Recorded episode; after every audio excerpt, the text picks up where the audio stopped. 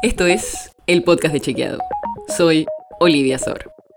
Hoy vamos a hablar de alcohol, porque, como te comentamos hace algunos episodios, está el proyecto de ley en el Congreso Nacional para bajar la tolerancia de alcohol a los conductores directamente a cero. Y hay varias provincias, como Buenos Aires, que impusieron ese límite. Pero hay muchas dudas sobre ese proyecto y por eso hoy decidimos traerte algunas preguntas y respuestas que creemos que pueden ayudar. Empecemos.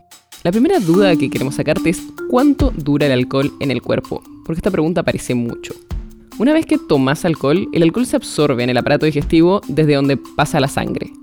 Y ahí alcanza la mayor concentración al rato, una vez que pasan entre 30 y 90 minutos. Y ahí la sangre distribuye el alcohol por todo el organismo.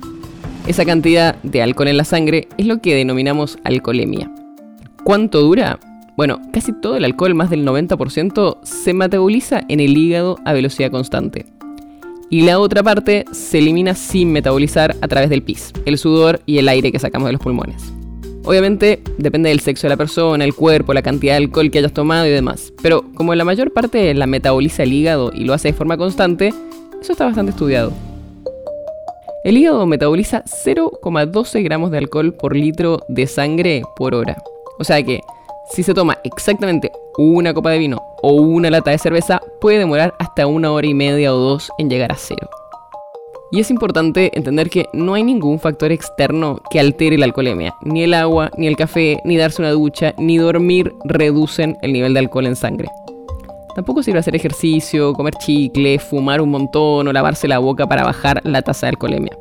Sí es cierto que esa agua que tomamos entre copa y copa sirve para evitar la ebriedad, pero no para disminuir la concentración del alcohol en la sangre.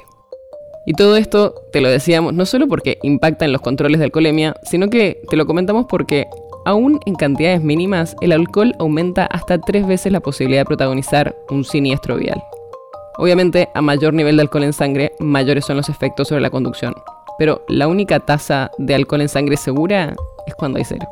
Como ya te dije, no es una ecuación perfecta. La nota sobre lo que se basa este episodio fue escrita por Juan José Domínguez. Si quieres saber más sobre esto y otros temas, entra a chequeado.com o seguinos en las redes.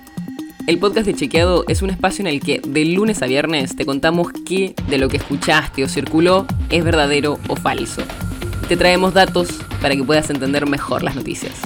Si tienes una idea, algún tema del que te gustaría que hablemos en un próximo episodio, escríbenos a podcast.chequeado.com.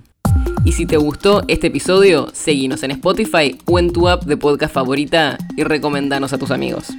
Es una producción de Chequeado, producción en colaboración con Posta. La producción está a cargo de Martín Slipsuk y Sebastián Chávez. Y la edición es de Nacho Garteche. Yo soy Olivia Sor.